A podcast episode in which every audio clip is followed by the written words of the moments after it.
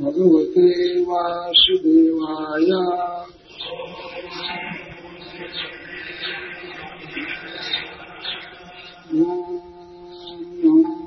भगवते वासुदेवाय।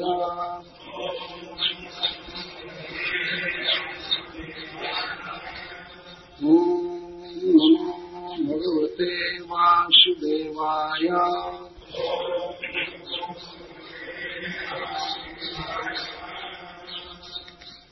अध्यायाठ एकदा तु महानद्या कृताभिषेका नैयमिका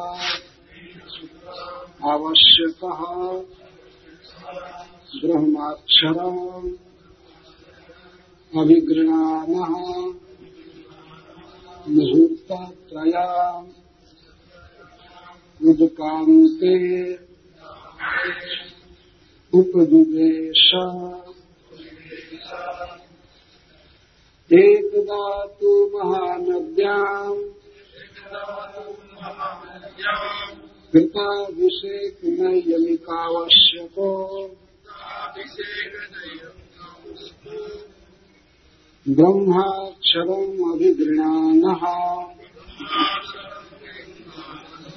ब्रह्माक्षरम् अभिगृणानः मुहूर्तत्रयमुदकान्तौपविवेश।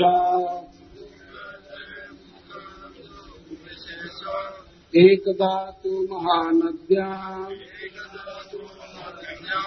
कृताभिषेक नैजनिकावश्यको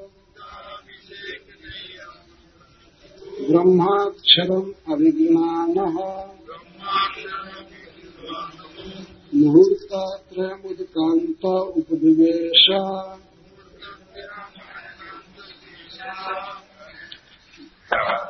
तो अहो महानद्या महानदी गंडकी में कृताभिषेक नियम का आवश्यक।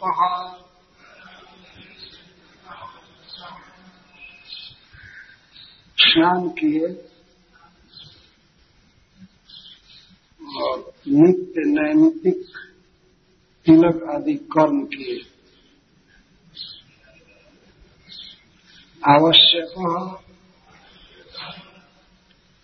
मूत्र स्वर्ग आदि किए और ब्रह्माक्षर, दिव्य अक्षर। ओंकार अभिग्रहण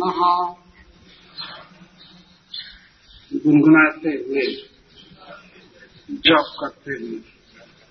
मुहूर्त त्रयम तीन मुहूर्त तक उदकांति, जल के निकट। उपनिवेशा बैठे।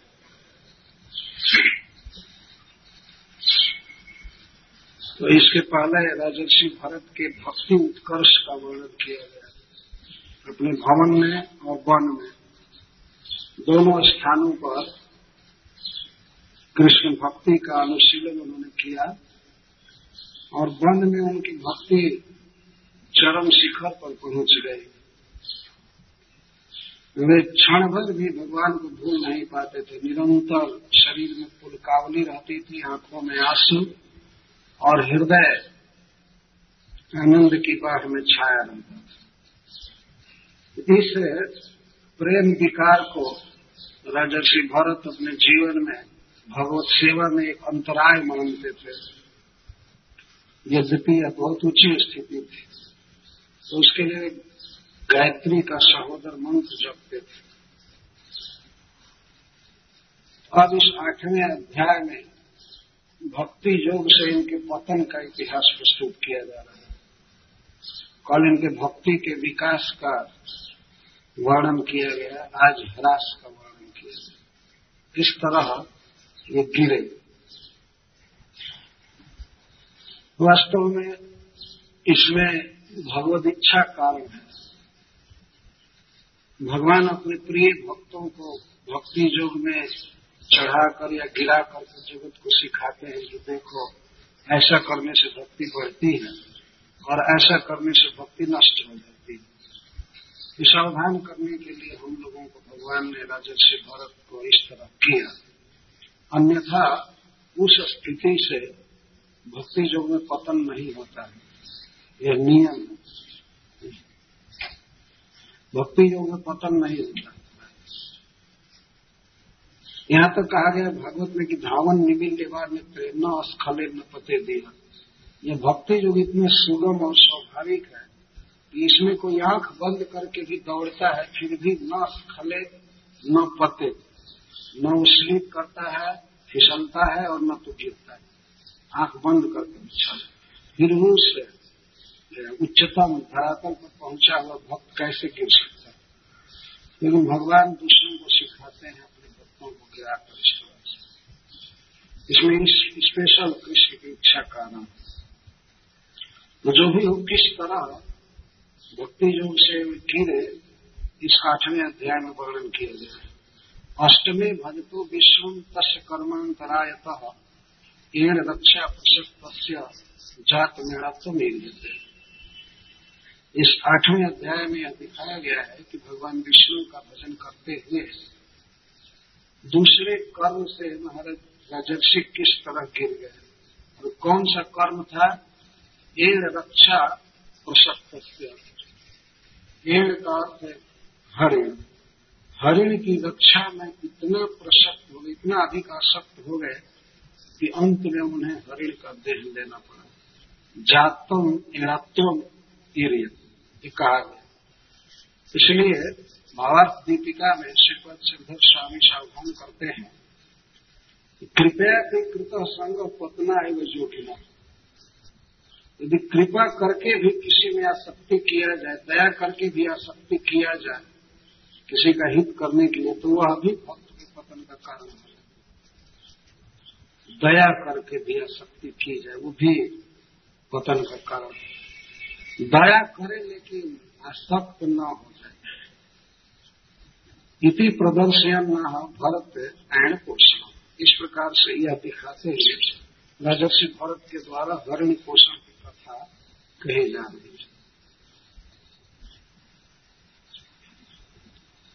और श्रीपद विश्वनाथ चक्रवर्ती ठाकुर इस अध्याय के उपक्रम में कहते हैं कि अष्टमे भरत चक्र मृग पालन लाल ने तद बीजोगे न तत्चेता प्राप्त तद देहता नदी आठवें अध्याय में मृग के पालन लालन में आसक्त होने के कारण और उसके वियोग में शरीर छोड़ने के कारण राजर्षि भरत को तदेहता मृग देहता प्राप्त हुई मृग देह प्राप्त हुआ। इसीलिए दयामपी तेजित भक्ति बाधिनी में दर्शन। यदि भक्ति बाधिनी भक्ति में बाधा देने वाली हो तो दया भी छोड़ देनी चाहिए, दया नहीं करनी चाहिए। दया हो बहुत बड़ा गुण है। लेकिन कृष्ण भक्ति में यदि वह दया बाधक है तो दया छोड़ देनी चाहिए। दया नहीं करनी चाहिए। तम मृगम पोषयामास कृष्ण चतुराम चतुरीमान बुद्धि। यही दिखाने के लिए भगवान कृष्ण ने यह किया। कृष्ण चतुरिमा अम्बुद्धि। कृष्ण चातुर्ज के अम्बुद्धि है, सागर है। भगवान में बहुत चतुराई है। जानते हैं कि भक्त की भक्ति को कैसे पोसा जाएगा। तो वही एक मृग को सामने करके वो राजर्षि भरत की भक्ति को बढ़ाने का प्रयास तो शुरू में तो मृग में आसक्त हुए राजर्षि भरत, लेकिन इसके बाद ये सावधान हो गए और सर्वदा अनुताप में जलते रहते थे, पछताते रहते थे कि हाय हाय, कितना गिर गया, कृष्ण की भक्ति से मैं चिंत हो गया। तो उस समय उनकी वो दशा हुई, जैसे अग्नि में सोना चलाया जाता है तो और तप्त हो जाता, तप्त कांचन गौरंग, तप्त हो जाता, पीला पीला चमकने लगता है सोना। उस तरह से राजर्षि भारत जब हरिण शरीर में हुए, और हरिण शरीर के बाद जब ब्राह्मण शरीर में हुए तो उन्हें इतना पश्चाताप था अपने पतन के कारण कि बहुत निखर गए सोना की तरह हम इतना सावधान थे कि ब्राह्मण शरीर में सारा ज्ञान होते हुए, अपने पूर्व जन्मों की कथा याद होते हुए सब कुछ भी वे अपने को बिल्कुल बेवकूफ़ जैसा रखते थे। गुंगा, बहरा, जड़ जैसा। वे कभी ठीक से वस्त्र नहीं पहने, केवल कमर में वस्त्र पहने रहते थे बस। जान बुझ कर एक बार गिर चुके थे हरिण में आसक्त होकर तो वे सोचते थे कि यदि मैं बहुत पढ़ लिख जाऊँगा, ठीक से कपड़ा पहनूँगा, योग्यता दिखाऊँगा तो उस बार तो हरिण में आसक्त हुआ था, इस बार हरिण मैनी में आसक्त हो जाऊँगा। तो फिर हमारी भक्ति समाप्त हो जाएगी। इस तरह से सोच रहे थे। बहुत बहुत सावधान थे। तो यही कथा इसमें दिखाई गई है। श्री विश्वनाथ चक्रवर्ती ठाकुर कहते हैं कि अनुतापाम बुधो छिपवा स्वप्रेमाब्धो निमज्जन कृष्ण ने राजर्षि भरत को पहले अनुताप के सागर में डाल दिया। पश्चाताप के बाद में स्वप्रेमाब्धो निमज्जन बाद में अपने प्रेम के समुद्र में डुबाया पहले अनुताप, कोई चीज़ हम लोग देखते हैं, जैसे गुलाब जामुन है, पहले पकाया जाता है घी में, लेकिन उसके बाद सीरा में डाल बहुत मीठा हो जाता है। तो पहले पश्चाताप की आग में इनको जलाया गया मृग देह में और बाद में अपने प्रेम सुधा सिंधु में भगवान ने सिद्ध कर दिया। यह कृष्ण की शैली हम अपनी कृष्ण भक्ति को जितना बढ़ाना चाहते हैं, या जो उपाय जानते हैं, उससे बहुत अधिक कृष्ण चाहते हैं कि हमारे प्रेम बढ़े। और उपाय भी हमसे अनंत गुना ज़्यादा जानते हैं। किस तरह प्रेम बढ़ाया जाए। क्योंकि वास्तव में भक्तों के हृदय में जो कृष्ण प्रेम होता है, उसके वास्तविक आस्वादक हैं भगवान कृष्ण। वही उसके विषय होते हैं। कल मैं कह रहा था कि भक्ति भगवान और भक्त दोनों को सुख देती है।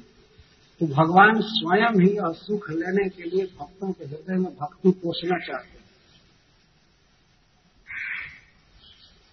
जैसे माली वृक्ष लगाता है वो फल खाने के लिए या फूल के लिए। उस तरह कृष्ण भक्तों के हृदय में भक्ति पोषते और जानते हैं कैसे पोसा जाएगा। शायद राजर्षि भरत के देह में, राजर्षि भरत इतना इतना और अधिक गाय भक्त नहीं हुए होते जितना वे हरिण शरीर में हो तो यहाँ तक उस हरिण शरीर को उन्होंने त्याग दिया, आत्महत्या किया, पानी में डूब कर। उसके बाद ब्राह्मण शरीर में उसके बाद फिर भगवान के ध्यान में चले। तो यह प्रसंग यहाँ दिखाया गया है। एकदा शब्द प्रारंभ में संस्कृत में दा का अर्थ होता है समय। जैसे एकदा सर्वदा सर्वदा माने सब समय कदा किस समय जदा जिस समय पापा उस समय। ये दा शब्द का होता है समय एकदा मतलब एक समय। एक समय तू तू शब्द यहाँ एक महत्वपूर्ण शब्द है। तू अर्थ अब हाय के अर्थ में प्रयुक्त हो रहा है। इतना बड़ा भक्त अब पतन की ओर जाएगा। इसके लिए तू शब्द का प्रयोग किया गया जब प्रसंग का अंतर होता है, खास करके भाव का अंतर होता है तो तू शब्द लगाया एकदा तो महानद्याम एक समय राजर्षि भरत महानदी गंडकी में कृपा कृताभिषेक स्नान किए। स्नान से पहले आवश्यक कर्म किए। आवश्यक कर्म का होता है इसको अर्थ प्राप्त कर्म करते। कोई नियम नहीं है। लेकिन वो शरीर को शुद्ध रखने के लिए आवश्यक हो जाता है। उसको अंग्रेज़ी में फोर्स कहते हैं। मूत्र का फोर्स या मल त्यागने का फोर्स उसको आवश्यक और नित्य नैमितिक कर्म का अर्थ होता है जो रोज नियम के अनुसार करना चाहिए। जैसे तिलक करना, और भी जो पूजा पाठ होता है, इसको नैमितिक कर्म और आवश्यक कर्म का अर्थ होता है अपने आप प्रकृति द्वारा फोर्सली जाए स्नान करना पड़ता है। खास करके मूत्रोत्सर्ग करना पड़ता है मलोत्सर्ग करना पड़ता है। आवश्यक इसको और प्राप्त संस्कृत में कहते हैं कि हमारे बिना चाहे ही यह कर्म करना होगा इसलिए जहाँ भी आदमी है, वहाँ पर उसके बाथरूम की व्यवस्था है। और आजकल तो अटैच्ड बाथरूम लोग बहुत अच्छा मानते हैं। जो भी हो, इस तरह से आवश्यक समझना चाहिए। तो आवश्यक कर्म करके और नैमिक कर्म करके और इसके बाद अभिषेक, स्नान करके नदी के तट पर ही तीन मुहूर्त तक बैठे। बिल्कुल एकांत था, अपना जॉब कर रहे थे। क्या करते हुए बैठे थे? ब्रह्माक्षरम अभिग्रणान जप कर रहे थे हरे कृष्णा हरे कृष्णा कृष्णा हरे हरे अभिग्रणान गृणाना शब्द का अर्थ है गुनगुनाना। कुछ मंद स्वर से बोलना। जप कर रहे थे और अभी अभी थे पूरी तरह से आनंद के साथ जप कर रहे थे ब्रह्माक्षरम प्रणव को कहते हैं तो एक अक्षरम ब्रह्म ओम इसी एक ब्रह्म। भगवान गीता में कहते हैं कि जो ओम ये अक्षर है, ये ब्रह्म। स्पिरिचुअल चिन्मय। तो ओम को ब्रह्माक्षर कहते हैं, अथवा गायत्री मंत्र को भी ब्रह्माक्षर कहते हैं। अथवा भगवान के विषय में कोई भी जो मंत्र है, वो ब्रह्माक्षर है मायाक्षर नहीं है। भौतिक शब्द नहीं गोलो के प्रेम धन हरि नाम संकीर्तन ये भगवान का जो नाम है, वह वैकुंठ से आया है, गोलोक से। जैसे हम लोग यहाँ भी शब्द सुनते हैं, विदेशी लंदन का शब्द यहाँ सुनाई पड़ता है, दिल्ली का शब्द यहाँ सुनाई पड़ता है, ये रूप भी दिखाई पड़ता है। तो इस तरह से दिव्य शब्द गोलोक वृंदावन से आया है। तो भगवान का जो नाम है, कृष्ण गोविंद हरि इत्यादि, ये गोलोक वृंदावन से आया है। इस जगत की उपज नहीं। है तो इसको ब्रह्माक्षर कहते हैं। ब्रह्म का अर्थ होता है स्पिरिट स्पिरिचुअल और इसके ठीक विपरीत शब्द है माया। मेटेरियल शब्द। तो हम लोगों के लिए यहाँ पर ब्रह्माक्षर का मतलब है महामंत्र अनादिकाल से भक्त भगवान का नाम जप करके सिद्धि पाए इस समय कल संपूर्णोपनिषद के अनुसार हम लोगों के लिए महामंत्र ब्रह्माक्षर और इसको गुनगुनाना चाहिए, जपना चाहिए। तो जहाँ भी मनुष्य जप एकांत सावधानी के साथ मन लगाकर तो इस तरह वो जप कर रहे थे मन पूरा भगवान में लगा था, वाणी लगी थी, आनंद में विभोर थे। अब देखिए कृष्ण इनके सामने क्या दृश्य प्रस्तुत करते हैं। इस तरह से जप कर रहे थे तत्र तदा राजन हरिणी पिपाशया जलाभ्यासम एका एवं जगान इस श्लोक में सुखदेव गोस्वामी राजन संबोधित कर रहे महाराज परिचित। इसका अर्थ है कि हे महाराज, इतने महान भक्त के जीवन में ऐसा दृश्य उपस्थित हुआ जिससे उनकी भक्ति छूट गई, वे गिर गए। आप सावधानी से इस कथा को सुनिए। राजन शब्द संबोधित किया जाए हे। राजन, तदा तदा मतलब उस समय, कब? जप के अवसर पर। जब जप कर रहे थे किसी शिला पर बैठकर नदी के किनारे। कोई मनुष्य नहीं था, कोई डिस्टर्बेंस नहीं था। मौन, वाणी सब कुछ कृष्ण में लगा तदा पत्र, तदा में उस समय उस जग के अवसर पर, पत्र, नदी तट पर पिपाशया प्यास से व्याकुल होकर जलाशय के नज़दीक, नदी के समीप एकाएक हरिणी उपजगाम, एक हरिणी आई। एका एवं शब्द कर अकेले आई। हरिण झुंड में चलते हैं। हरिण को जुथचर कर सिंह अकेला चलता है। उसको एक चर कर सिंहन के लेहड़े में सिंह, कभी झुंड में नहीं चलते संस्कृत के श्लोक में बताया गया है कि सिंह के पास न मंत्री रहता है, न सेवक रहते हैं, फिर भी वो जंगल का राजा रहता है। कोई इसको चामक दिलाने वाला नहीं रहता है।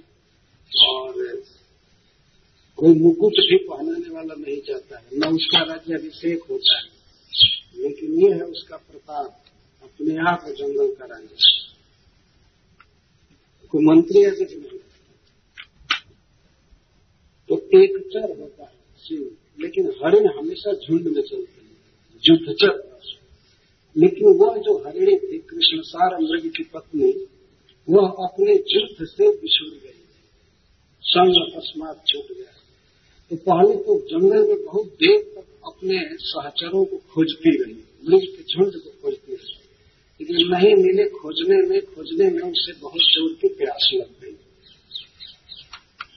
हरण को प्यास लगी और वो गर्भवती इसलिए सुखदेव को गोस्वामी एका एवं शब्द का प्रयोग करूँ कभी अकेले नहीं घूमे थी। हरण या हरणी अकेले नहीं चलते लेकिन उस दिन वो एका एवं अकेले थी प्यास के कारण नदी के तट पर आई और वहीं पर जहाँ राजर्षि जप कर रहे थे। देखिए, भगवान का ट्रिक क्या करते जो अपने पुष्टे अपने शरीर से उत्पन्न पुत्रों को छोड़ चुके हैं, अपनी पत्नी को छोड़ चुके हैं, राज्य को छोड़ चुके हैं, उनके सामने यह दृश्य, दया का दृश्य उपस्थित किया जा रहा है। अब देखें क्या होता तो आयु जल पीने के लिए उप जगह या उप शब्द है उप का। निकट जहाँ राजर्षि बैठे थे, उसके बिल्कुल सटे हुए बगल क्योंकि राजर्षि भारत से, ये किसी भी वनवासी साधु महात्मा से जंगल के पशु भय नहीं करते। ये व्याध होकर देखते ही भाग जाते। हैं लेकिन साधु महात्मा को देख कर उनके आश्रम के समीप आकर बैठते। यहाँ तक कि बाघ और सिंह भी, आकर के बैठते।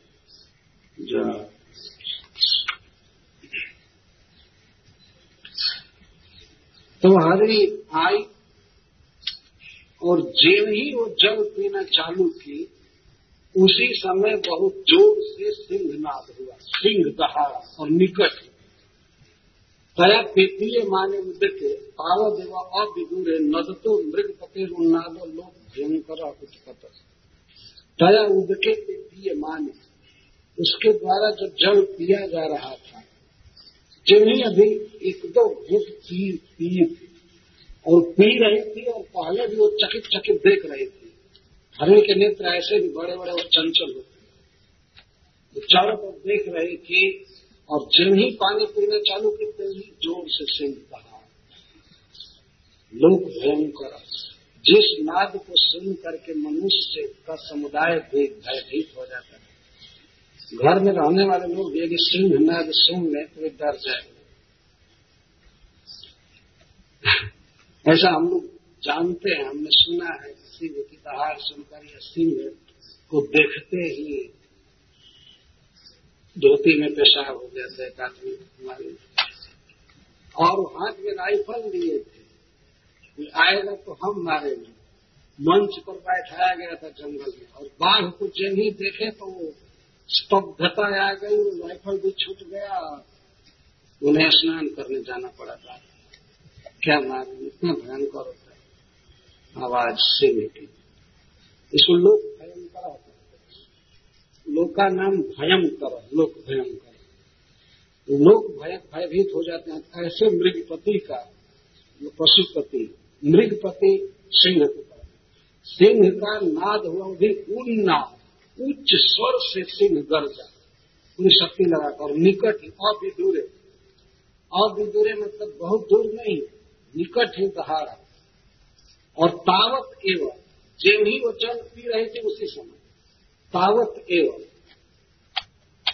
ये शब्द कह रहे जेव जल पी रहे थे तेरे लोग भयंकर आवाज़ इस संसार में वास्तव में एक तो जीव भूख प्यास से व्याकुल रहता है, कुछ पीना चाहता है, खाना चाहता है, लेकिन उस पर भी अनेक बाधाएँ बेचारे जल पी नहीं सकते। एक तो युद्ध जिससे बिछुड़ गए थे, उसका दुख था, वन में भ्रमण की थी, उससे परिश्रम हुआ था, प्यास से व्याकुल थी वो और ऊपर से थी बाहर पानी पीना छोड़ दी तुरंत। और वो अब भागने के लिए सोचने लगी।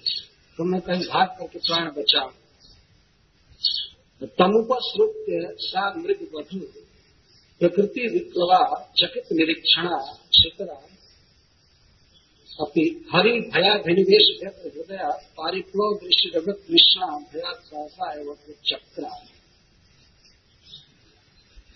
सब प्रकृति विप्लवा मृग वधु सा सा प्रकृति विप्लवा। सा मैंने वह प्रकृति विप्लवा, स्वभाव से ही चंचल मृग की पत्नी। मृग की पत्नी या मृग स्वभाव से ही चंचल होते हैं उसको प्रकृति विप्लवा घबराते हैं। वन में अनेक भय होता है हरिणों के वास्ते मनुष्यों में भी बहेलिया लोग हरिण को मारना चाहते हैं, पकड़ना चाहते हैं, और सिंह आदि भी देखते ही, खा जाते हैं। तो स्वभाव से ही विकल रहते हैं ये कमज़ोर पशु है हरिण तो स्वभाव से ही वह विकल थी, और उस पर भी झुंड से बिछुड़ गई थी।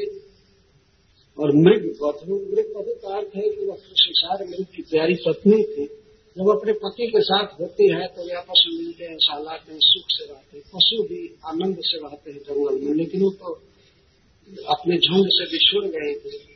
तो तब उपस्कृत्य उस नाद को निकट ही सुने और सुन करके चकित निरीक्षण, पानी पीने छोड़ करके लगी देखने। चकित होकर के, आश्चर्यचकित होकर के, भयभीत होकर देखने लगे। सुतरामती इतना ही नहीं, हरि भया भिनिवेश हृदय, हरि मतलब सिंह। हरि यहाँ सिंह के लिए कहा गया। सिंह के भय से अभिनिवेश व्यग्र हृदय, उसके हृदय में भय का सिंह का भय छा गया। तो अब आएगा, मुझे खा जाएगा। तो आएगा, मुझे खा जाएगा। इस भय में पड़ गए और हृदय धक करने लगे। व्यग्र हृदय का अर्थ है। व्यग्र हृदय का अर्थ है जब साँसें चलने लगती है। जब मनुष्य का अनुभव है, भय होने पर कलेजा ढलने लगता है, कांपने लगता है। ऐसे हृदय व्यग्र होता है कांपने लगा कलेजा। पारिप्लव दृष्टि पारिप्लव का अर्थ है परिभ्राम नेत्रों में घबराहट छा गई। भय होने पर नेत्रों की दूसरी दशा हो जाती है। भयभीत हो गई। पारिप्लव दृष्टि से करते परिभ्रांत नेत्र अगत त्रिषा एवं। त्रिषा मतलब प्यार। अगत मैंने नहीं गई थी, अभी प्यास बुझी नहीं थी। तो थोड़ा ही पानी पिया था, तब तक भया, सहसा उच्चक्रा में तो भय से सहसा वो उचक गई। भाग भय के कारण। इतना भय हुआ कि भय के कारण उसका जो गर्भ था पेट में, वो अपने स्थान से विचलित हो गया। अक्सर भय के कारण ऐसा होता है। यह अनुभव है। लोक में। एक बार मैं भागवत की कथा कह रहा था, तब तक छोटा बच्चा था, वो बहुत हंस रहा था भागवत की कथा में। हंस रहा था तो मुझे डिस्टर्ब हो रहा था। मैं केवल उस लड़के को डांट दिया। प्रथम बार हमारी कथा में आया था, हमारे गाँव पर। तो मैं कह दिया, खड़ा हो जा। अब तो बच्चा खड़ा हुआ, कभी समाज में खड़ा नहीं हुआ था, बहुत लोग भरे पड़े थे। वो खड़ा हुआ तब तक वो हर हर पेशाब करने लगा पैसा मार कहा ले जाओ इसको नदी में स्नान कराओ। और उसके मन में मेरा मतलब भय हो गया। बच्चा था, भय हो गया। तो भय के कारण पता नहीं, आँखों में कुछ ऐसी दशा हो जाती है कि मन मंत्र को रख नहीं पाते। तो इसी तरह से गर्व होती है। अधिक भय हो जाए तो गर्व अपने स्थान से विचलित हो जाता है। इसलिए गर्भवती माताओं को बिल्कुल सुख में रखना चाहिए, आनंद में रखना चाहिए। कभी क्रोध न आवे कभी भय न आवे कभी शोक न आवे कभी शोक का समाचार भी हो तो गर्भवती स्त्री को कभी नहीं सुनाना चाहिए। दूर रखना चाहिए इसको नहीं सुनाना चाहिए। गर्भ पर बहुत बड़ा प्रभाव पड़ता है। सर्वदा स्पिरिचुअल वातावरण में रखना चाहिए, उसके सुख के साथ। तो सुखदेव गोस्वामी कहते हैं कि तस्या उत्पतन से जब ही वो उछली, नदी पार करने के लिए, तैरने के लिए। तस्या उत्पतन के अंतर्वर्ती है जब वो उछली तो एक तो वो अंतर्वतनी थी, अंतर्वतनी मतलब गर्भवती। तो उरु भय अवगलित कर उरु भय अधिक भय के कारण अवगलित गलित हो उसका गर्भ स्थान से विचलित हो गया। गर्भ का, बच्चे का रहने का एक स्थान होता है। वहाँ वो हट गया अभिप्राय के कारण इतना ही नहीं योनि निर्गत वो बच्चा उस हरणी की योनि से बाहर होकर के स्रोत से निकल पाता।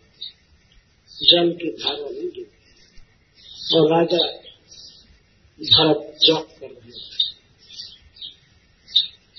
और यहाँ प्रश्न चिन्ह होता है, करे क्या? अपना जब थोड़ी देर के लिए छोड़ करके उस हरण के बच्चे को बचावे या जप करते हैं धर्म की गति वास्तव में बहुत सूक्ष्म है। क्या किया जाए?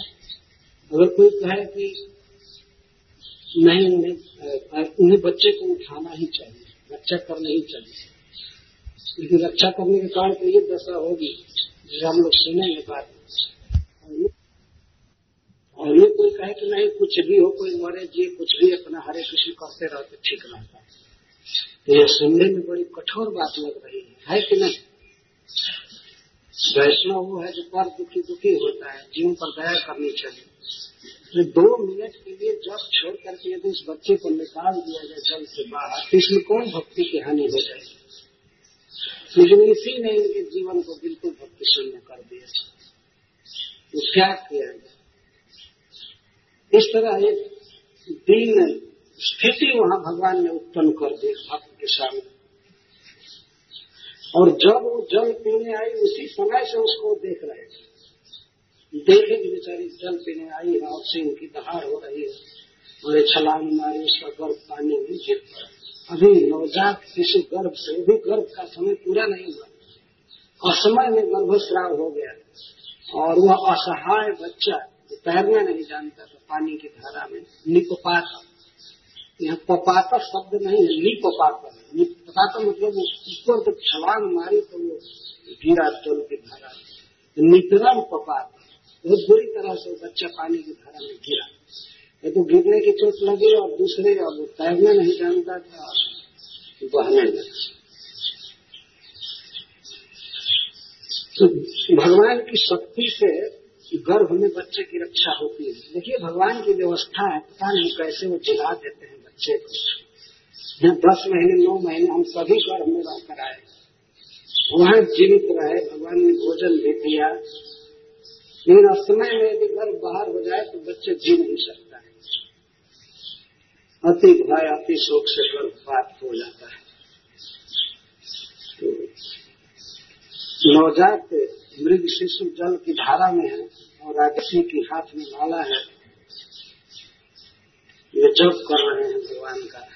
हरे कृष्णा हरे कृष्णा कृष्णा, हरे तो हरि की दशा का वर्णन सुखदेव गोस्वामी करते हैं कि तप, प्रसव उत्सर्पण भय खेदातुरा स्वगणेन विजुज्यमाना कस्यांचित दरियान कृष्णसार सती निपात अथ च ममार तो असमय में प्रसव होने से तत्प्रसव ऐसा प्रसव होने से और उत्सर्प ऊपर छलांग लगाने से और अतिशय भय के कारण और अपने गणों से, अपने युद्ध से बिछुड़ने के कारण बहुत आतुर थी, दुखी थी। इस कारण से जब नदी को पार कर गई तैर करके हरिणी असमय में गर्भस्राव हुआ था, दुख था, झुंड से बिछड़ी थी। वो जा रही थी, चला नहीं गया उससे। वो जाते जाते पर्वत की खाई में गिर पड़ी दरी कहते दरिया। जब दोनों से शिखर हो और बीच में गड्ढा होता है, उसको दरी कहते खो हैं। और गुफा को जो पहाड़ों के बीच में रहते उसको गुफा कहते तो दरी में गिर गई बहुत ऊँचे पर्वत से नीचे गिर पड़ी। चला नहीं गया।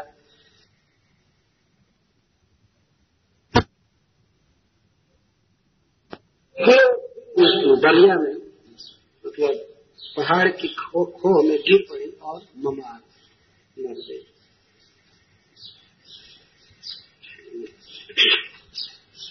इससे पहले की बात बता रहे हैं, अभी तो बाद में जाकर के मरी, लेकिन जब गर्भ पानी की धारा में गिर पड़ा तो राजर्षि पर इसकी क्या प्रतिक्रिया हुई, श्री सुखदेव गोस्वामी कहते हैं, तम तु एड़ कुणकम कृपणम स्रोतसा अनुह्यमान अभिवीक्ष अपविद्धम बंधु इव अनुकंपया राजर्षि भरत आदाय मृत मातरम आश्रम पदम अनय भरत जी के लिए राजर्षि शब्द का प्रयोग किया गया। राजर्षि, आपने सुना था कि बड़े स्नेह से प्रजा का पालन उन्होंने किया था, पुत्र की तरह, पौत्र की तरह। मतलब पिता, पितामह की तरह प्रजा का पालन किए थे। उनका हृदय बहुत मृदु था, कोमल था। इस दशा को देख राजर्षि का हृदय अनुकंपा से भर गया। अनुकंपा। कंप का कांपना। जब किसी का दुख देख करके कलेजा कांपने लगे जब भूत हो जाए तो उसको अनुकंपा कहते हैं।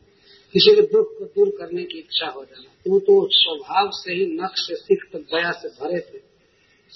तो उन्होंने देखा स्रोतसा अनुपूह्यमान मृग का बच्चा स्रोत द्वारा जल की धारा द्वारा उह्यमान बहाया जा रहा बहाया जा रहा है। वो डूबा है उसमें और बहाया जा रहा कृपण कृपण का अर्थ असमर्थ।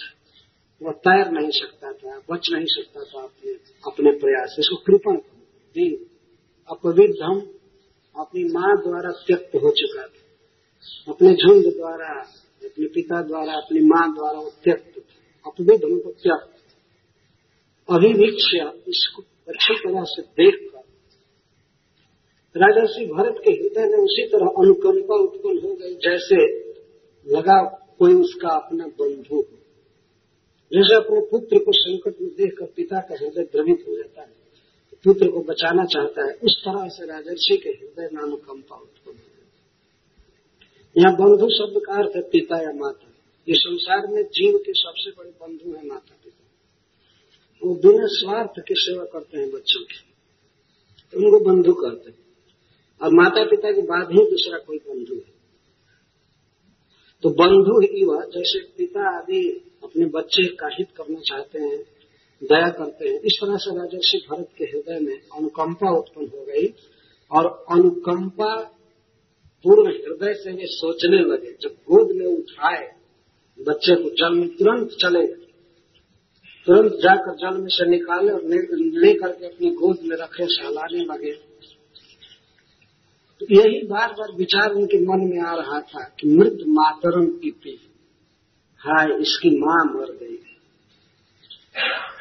तो जन्म लेने वाले बच्चे का सहारा तो माँ होती है, शुरू में बिल्कुल पिता आदि तो बाद में सहारा देते हैं। इन माँ के स्तूलों में दूध होता है और बच्चा उसी को पी करके बड़ा होता है। इसलिए इस जगत में बच्चे के पोषण के लिए माँ ही सबसे बड़ा सहारा है। और मृत माँ तो इस बच्चे की माँ तो सामने मर गई। तो राजर्षि भरत ने प्रयास किया पहले, वो जल की धारा में से बच्चे को निकाले तो निकाल करके वे हरणी का अनुगमन किए। हरणी जल से निकाल करके जिधर गई थी तो उसके शरीर से पानी टपकता हुआ गया था। तो राजर्षि गए कुछ दूर।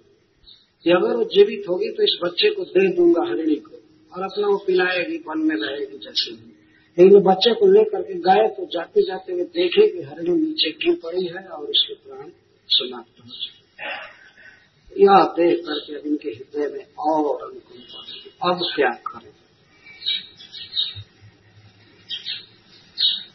उचित यह था कि वे उसको जल से निकाल कर छोड़ देते भाई, जंगल में पता नहीं कौन जीव किसको खाते हैं। अभी तो इसकी रक्षा के लिए तो आए नहीं है तो आए हैं किसी भक्ति के लिए।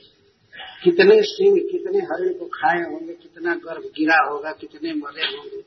लेकिन अब प्रश्न हो गया कि आँखों के सामने हो गया। आँखों के सामने हो गया, इसलिए चेतना पर इसका प्रभाव पड़ा। सर, राजर्षि ने अनुभव किया कि यदि मैं इसमें इसकी रक्षा नहीं करता हूँ तो यह हमारी भक्ति में भी बाधक हो सकता है। ऐसा विचार होता है और कभी कभी लग भी जाता है वास्तव में। दिनों की उपेक्षा करने से तप खत्म हो जाता है मनुष्य का। दिन दिनहीन का पालन करना ही चाहिए। लेकिन जब वे हरणी के पास गए उन्होंने देखा मृत मात्र इसकी माँ मर गई तो बार बार सोचने, फिर सोचते हैं कि इसको मैं यहाँ रख करके चला जाऊँगा तो कोई सिंह खा जाएगा, कोई कुत्ता भी खा सकता है। तो जल से निकालने का लाभ क्या हुआ यदि मैं इसको यही छोड़ करके चला जाऊँगा अब देखिए माया। अब धीरे धीरे चालू हुई। और एक के बाद दूसरा कर्म आवश्यक समझ में आने लगा। इति आश्रम पदम अनय ऐसा सोच करके कि इसका कोई सहायक नहीं, इसको कोई पोषने वाला नहीं है। इसलिए मैं इसका कुछ पोषण करूँ। थोड़ा बड़ा हो जाएगा, छोड़ दूँगा, जंगल में तुम खाएगा जिएगा। लेकिन अभी आश्रम में ले चलू। आश्रम पदम अनय, दया करके लाए उस बच्चे। यह है दृश्य का प्रभाव। वास्तव में इस संसार में प्रत्येक दृश्य, आँखों का दृश्य है, प्रत्येक शौक, प्रत्येक रस जो हम खाते हैं, प्रत्येक स्पर्श और प्रत्येक राग गंध हमारी चेतना को प्रभावित करता है। हम जाने या न जाने, लेकिन प्रभावित हो जाता है। जैसे हम फ़ोन करते हैं, हम नहीं जानते हैं कि वो बिल बन रहा है, लेकिन बन ही जाता है। हम किसी रूप को देखते हैं, या शब्द को सुनते हैं तो हमारी चेतना को, संस्कार को प्रभावित करता है, हृदय को प्रभावित करता है। हम सोच सकते हैं, नहीं नहीं, हम तो बेदाग हैं, हम पर कोई प्रभाव नहीं पूरा पड़ जाता है। परंतु हमारे पास ऐसी बुद्धि नहीं है कि हम उसको समझ सकें कि वास्तव में संस्कार पड़ गए। एक साधारण दृश्य का इतना गहरा प्रभाव पड़ेगा राजर्षि के हृदय पर कि उसने उनके जीवन की धारा को बिल्कुल बदल दिया। इतना प्रभाव पड़े सामने रहने पर वास्तव में प्रभाव पड़ता है। यदि समक्ष न रहा जाए यदि इंद्रियों से विषयों का भोग न किया जाए तो मनुष्य बहुत जल्दी भगवान को पा सकता है। प्रत्येक रूप रस आदि हृदय को प्रभावित करते। मैं जब यहाँ आया बॉम्बे में इस बार तो मैं उधर से कह चुका था, भक्त को कि आप टिकट बना दीजिएगा, मैं उनतीस को जाऊँगा। चंपा, राय। और मैं गोपाल सिंह जी से कहा था कि मैं ठीक है आ जाऊँगा उन्होंने कहा था। और जब मैं यहाँ आया और लोगों को देखा, वह कहने लगे, भागवत होना चाहिए होना चाहिए तो स्वाभाविक की स्नेह उत्पन्न हो गया ठीक है, होना चाहिए। तो हमारा टिकट अब सत्रह हो देखने का प्रभाव होता है। वास्तव में नहीं तो लोग भी कहते हैं out of sight out of mind यदि दृष्टि से उछल हुए तो मन से भी उछल हो जाते हैं दृष्टि का बहुत बड़ा प्रभाव पड़ता है। वाल्मीकि रामायण में लिखा गया है कि जब कैकई को मंथरा शिक्षा दे रही है तो कहती है, अरे मूर्ख कैकई, उसे डांटती है। तुम राजा के वंश में उत्पन्न होकर के भी राजनीति नहीं जानती हो। धिक्कार है तुमको। मैं तो राजा के कुल में नहीं उत्पन्न हुई थी, फिर भी मैं राजनीति और पॉलिटिक्स जानती तुमको पता है, दृष्टि से दूर रहने पर स्नेह नष्ट हो जाता है। आँखों के सामने रहने पर सौहार्द बढ़ता है। तो कहती है कहीं कहीं से। तो बाला एवं तु माँ तुल्यम भरतो नाई तस्पया बचपन से ही भरत को तो नलिहाल में रखे मामा के घर में रखती है। कभी राजा दशरथ की दृष्टि के सामने तुमने रखा नहीं। बचपन से ही भरत को रख दिए मामा के। और राम हमेशा दशरथ की दृष्टि के सामने रहे। तो स्नेह तो बढ़ेगा ही। तो वो कहती है कि सन्निकर्षात सन्निकर्षात सौहार्दम जायते स्थावरेश्वरी देखो, स्थावर जोड़ियों में भी देखा जाता है निकट रहने से सौहार्द बढ़ता है जब किसी वृक्ष के निकट में लता होती है तो उसको आलिंगन कर लेता है। देखी नहीं हो? अपने भवन में भी देख लो। जब वृक्ष और लता निकट रहते हैं तो एक दूसरे का आलिंगन करते हैं। और दूर रहते हैं तो कौन किसका आलिंगन करता है? निकट रहने से सौहार्द बढ़ता है। पहले भूल तो तुमने ये किया कि अपने पुत्र को हमेशा राजा से दूर रखा। तो स्वाभाविक उनका स्नेह राम के प्रति बढ़ गया। और भरत से कम हो गया। आज भरत यहाँ होते तो ज़रूर राजा दशरथ चौथाई राज्य को उनको देते। पूरा राज राम को नहीं दे ये तुम्हारी भूल है। तो स्थावर यूनियों में भी निकट रहने से स्नेह बढ़ता है। ये होता है दृश्य का प्रभाव। और वास्तव में यह बिल्कुल फैक्ट है, सत्य है। मुखापेक्षता इसको कहते हैं। इस संसार में देखा जाता है, कोई आदमी किसी की चाहे कितना भी निंदा करे, लेकिन सामने होने पर दूसरी बात है। कि नहीं? और यदि निरंतर तो सामने रहा जाए मिला जाए तो सौहार्द हो जाता है। तो यह दृश्य का प्रभाव होता है। इसीलिए अपनी चेतना को, अपनी कृष्ण भक्ति को सुरक्षित रखने के लिए वैष्णव के संग में रहना चाहिए। उससे चेतना बनी रहेगी और विषयों का संग करने पर वैसा ही बनने की इच्छा उत्पन्न हो जाती है अब मंदिर में आते हैं, मंदिर में भगवान से प्रेम करने की वासना बढ़ती है, क्योंकि और लोगों को देखते हैं, वो भी भक्त है, वो भी भक्त है। लेकिन परिवार में जाते हैं, जब बच्चों को, पत्नी को अपने सामने देखते हैं तो यही होता है, इनको पोषना ही सबसे बड़ा धर्म। ये हो जाता है। अगर भगवान ने मुझे गृहस्थ बनाया है, जिम्मेवारी दिया है तो ये करना है हमारा धर्म तुरंत चेतना प्रभावित होती है कि ये प्रत्येक भक्त के जीवन में देखी गई बात ये प्रत्येक मनुष्य के जीवन में देखी गई बात तो इस तरह हमें रूप और शब्द से विशेष करके बहुत सावधान रहना चाहिए।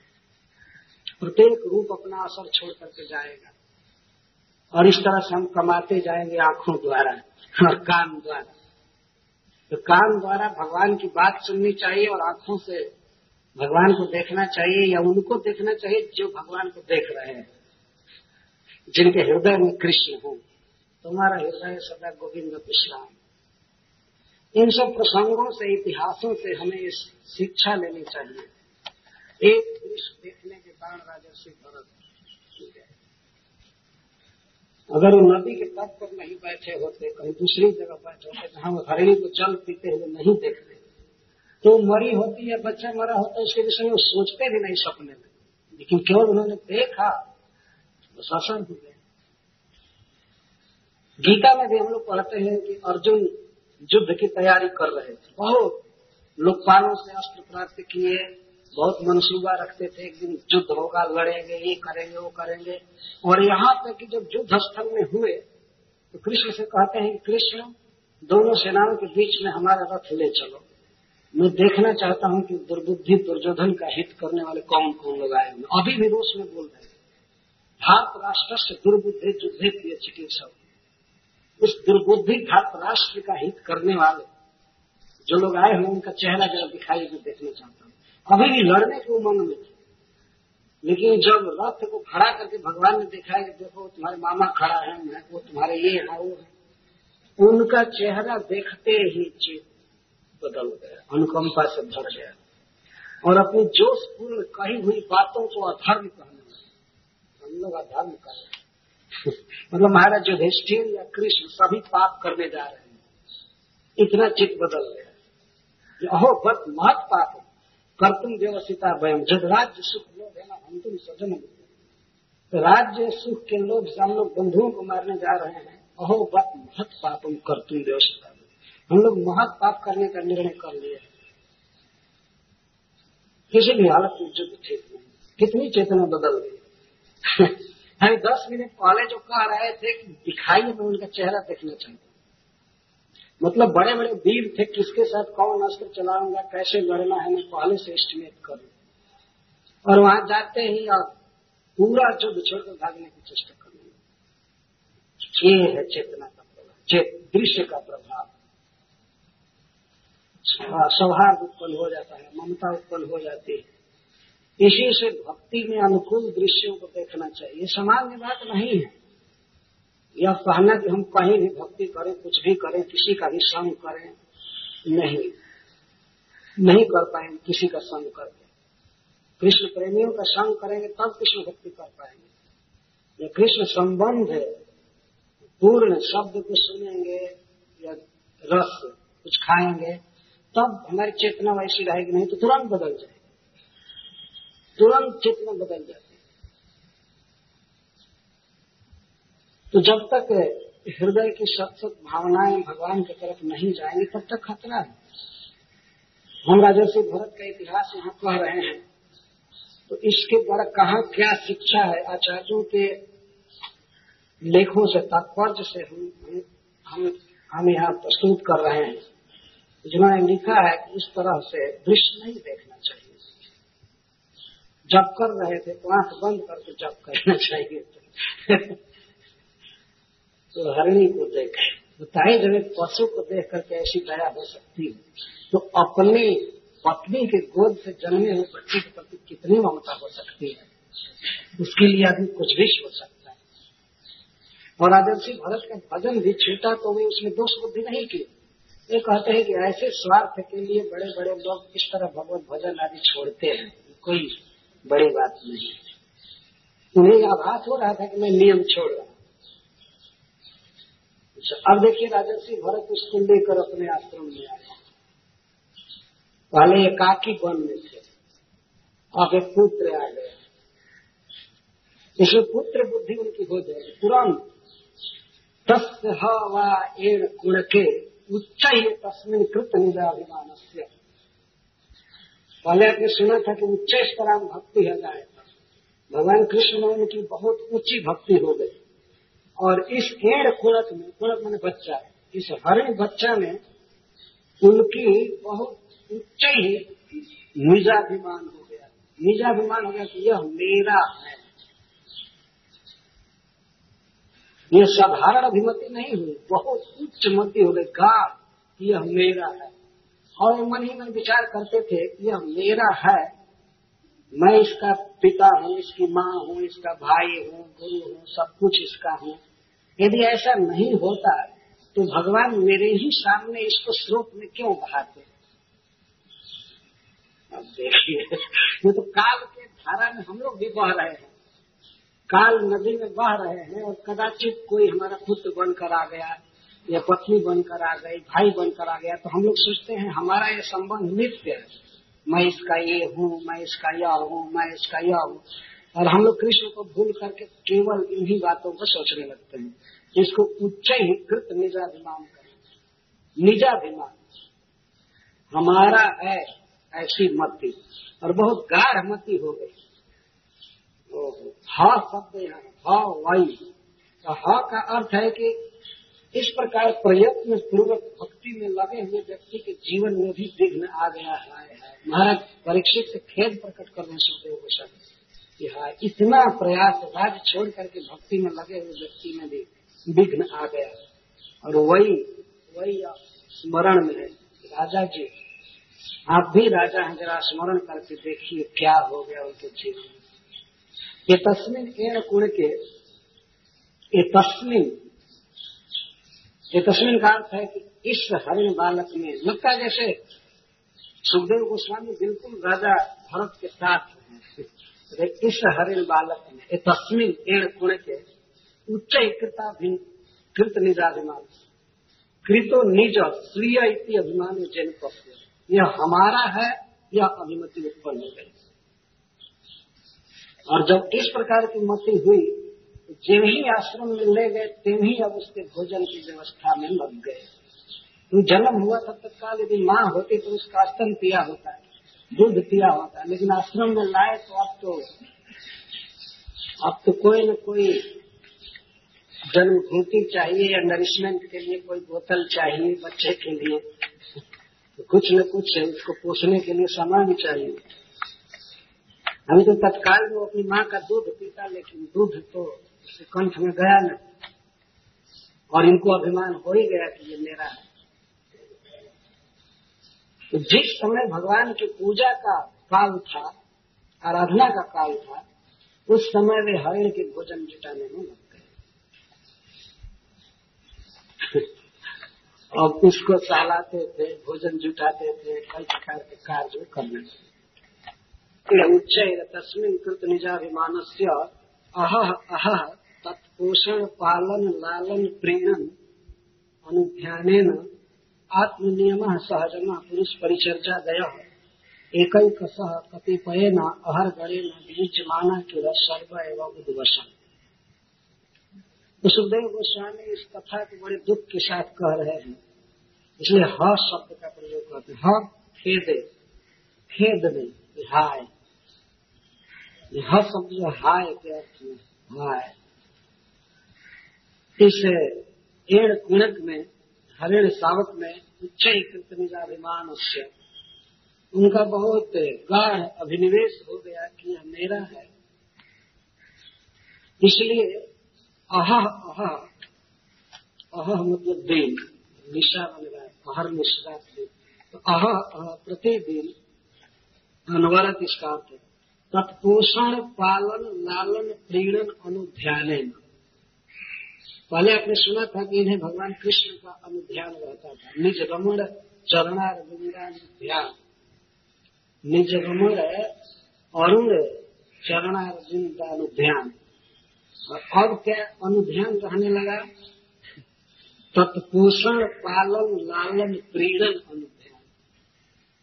पोषण का पुष्ट करना और हरिण को पुष्ट करने के लिए तृणादिना तृण आदि से पोषण करते थे, इसको पुष्ट करना चाहते, बढ़ाना चाहते जैसे हम लोग छोटे छोटे बच्चों को भोजन देते हैं, खिलाते हैं तो बढ़ेगा, सुखी होगा। तो तृण का ध्यान करते थे हमेशा की कहाँ अच्छी घास मिलेगी, वहाँ से लाना है, इस बच्चे को खिलाना है, या ले जाना है चढ़ने के लिए इसको, अपनी गोद में टांग करके। वो ले जाते थे, और वो भी ऐसा चिपक गया राजर्षि से, उसका तो कोई था नहीं वास्तव में। असहाय था तो उन्हीं की गोद में रहना चाहता था, उनसे सपना चाहता था सिंह से खुजलाता था और सब विश्वस्त था वास्तव में कि हमारे पोषक हैं, पालक अपने समाज से बिछुड़ चुका था, अपनी माँ से भी।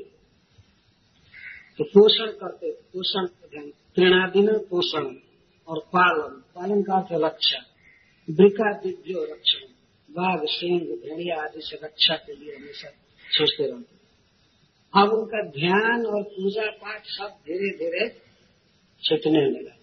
और भगवान से मति स्खलित हो गई, अब हरिण में लग गई तो पालन की चिंता करते थे। रात में भी, दिन में भी हमेशा चिंतित रहते थे। कहीं भेड़िया इसको न खा जाए, कोई कुत्ता आकर के न खा जाए। बाघ, सिंह, भालू आदि न अचका करके खा जाए तो रक्षा करते थे। तो पालन करते और लालन, पोषण, पालन, लालन। लालन का अर्थ चुंबन आदि करना उसको चुमना, और प्रीणन का अर्थ है उसको प्रसन्न करना, खुजलाना। घंटों घंटे उसको खुजलाया करते थे। करता है। बच्चों को पोषण देना चाहिए, उनका पालन भी करना चाहिए, लालन करना चाहिए, लेकिन हमेशा कंधे पर टांग कर घूमना नहीं चाहिए। ये कोई आवश्यक नहीं है। उससे बच्चा कोई बहुत अच्छा बनेगा, ये बात नहीं। कुछ लोग इसमें आसक्त होते हैं। हमेशा अपने बच्चे को लेकर के चलते हैं। गोद में ही या इधर उधर। तो मैं ऐसा कर्कश विचार नहीं दे रहा हूँ कि बच्चों को गोद में नहीं रखना चाहिए, लेकिन सब समय नहीं रखना चाहिए। भगवान की पूजा, पाठ, भजन के समय बिल्कुल विदित रहना चाहिए। तो दूसरे की व्यवस्था में डालना चाहिए कि तुम इसको देखो और मुझे भजन करना और तो चुंबन करना या उत्संग में गोद में लेना और उत्तोलन करना। कभी कभी हर बच्चा को लेकर ऊपर उत्तोलन करते तो हम लोग बच्चे को लेकर ऐसे करते हैं। कहाँ गया भजन और ध्यान और तुलसी दल जुटाना, कंद, मूल, फल जुटाना और नाना किसलय नाना कुसुम किसलय सब गए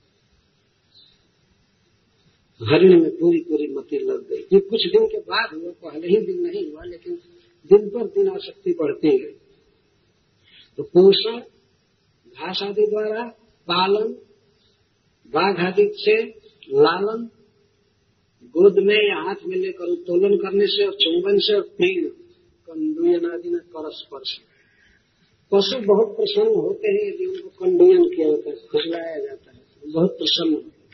आकर के अपनी गर्दन सटा देते हैं कि हमको खुजलाओ है ना? पशुओं में भी प्रेम होता है। अब तो सब लोग क्यों कुत्तों को खुजला रहे हैं और धो रहे हैं। अरे उनकी क्या गति होगी? इस तरह का सकते हैं। तो राजर्षि भारत इस तरह पोषण पालन, लालन, प्रीणन के अनुध्यान मतलब निरंतर ध्यान में रहते अनुध्यानम कार से पुनः पुनः चिंतन। अनुध्यान, निरंतर ध्यान बार बार उसी का चिंतन बार बार उसी का चिंतन करते थे क्या इस चिंतन के बिना उस बच्चे का पालन नहीं हो सकता था? हो सकता था। आदमी चिंतन जो करता है, वो फालतू करता है। चिंतन से वो बच्चा पुष्ट नहीं उसको कुछ खिलाने से पुष्ट होगा या रक्षा करने पर उसकी रक्षा हो। लेकिन मनुष्य का स्वभाव होता है कि वो चिंतन करता रहे चिंतन करता रहे तो अनुचिंतन काल से पुनः पुनः चिंतन। और सब चीज़ का चिंतन करते थे। कभी कभी मन ही मन सोचते थे, उसको खुजला रहा हूँ, उसके लिए घास चिटा रहा हूँ, उसके पास आए हुए बाघ को हटा रहा हूँ। जागृत स्वप्न सब समय ऐसा सोचते हैं तो इसके कारण क्या हुआ? कि सह जमा, आत्मनियम आत्मनियम का उनके जो नियम थे अपने, भक्ति के नियम, जैसे स्नान करना संध्या करना जप करना ये सब और पूजा करना इसके साथ ही साथ सह यम यम, जो नहीं करने लायक काम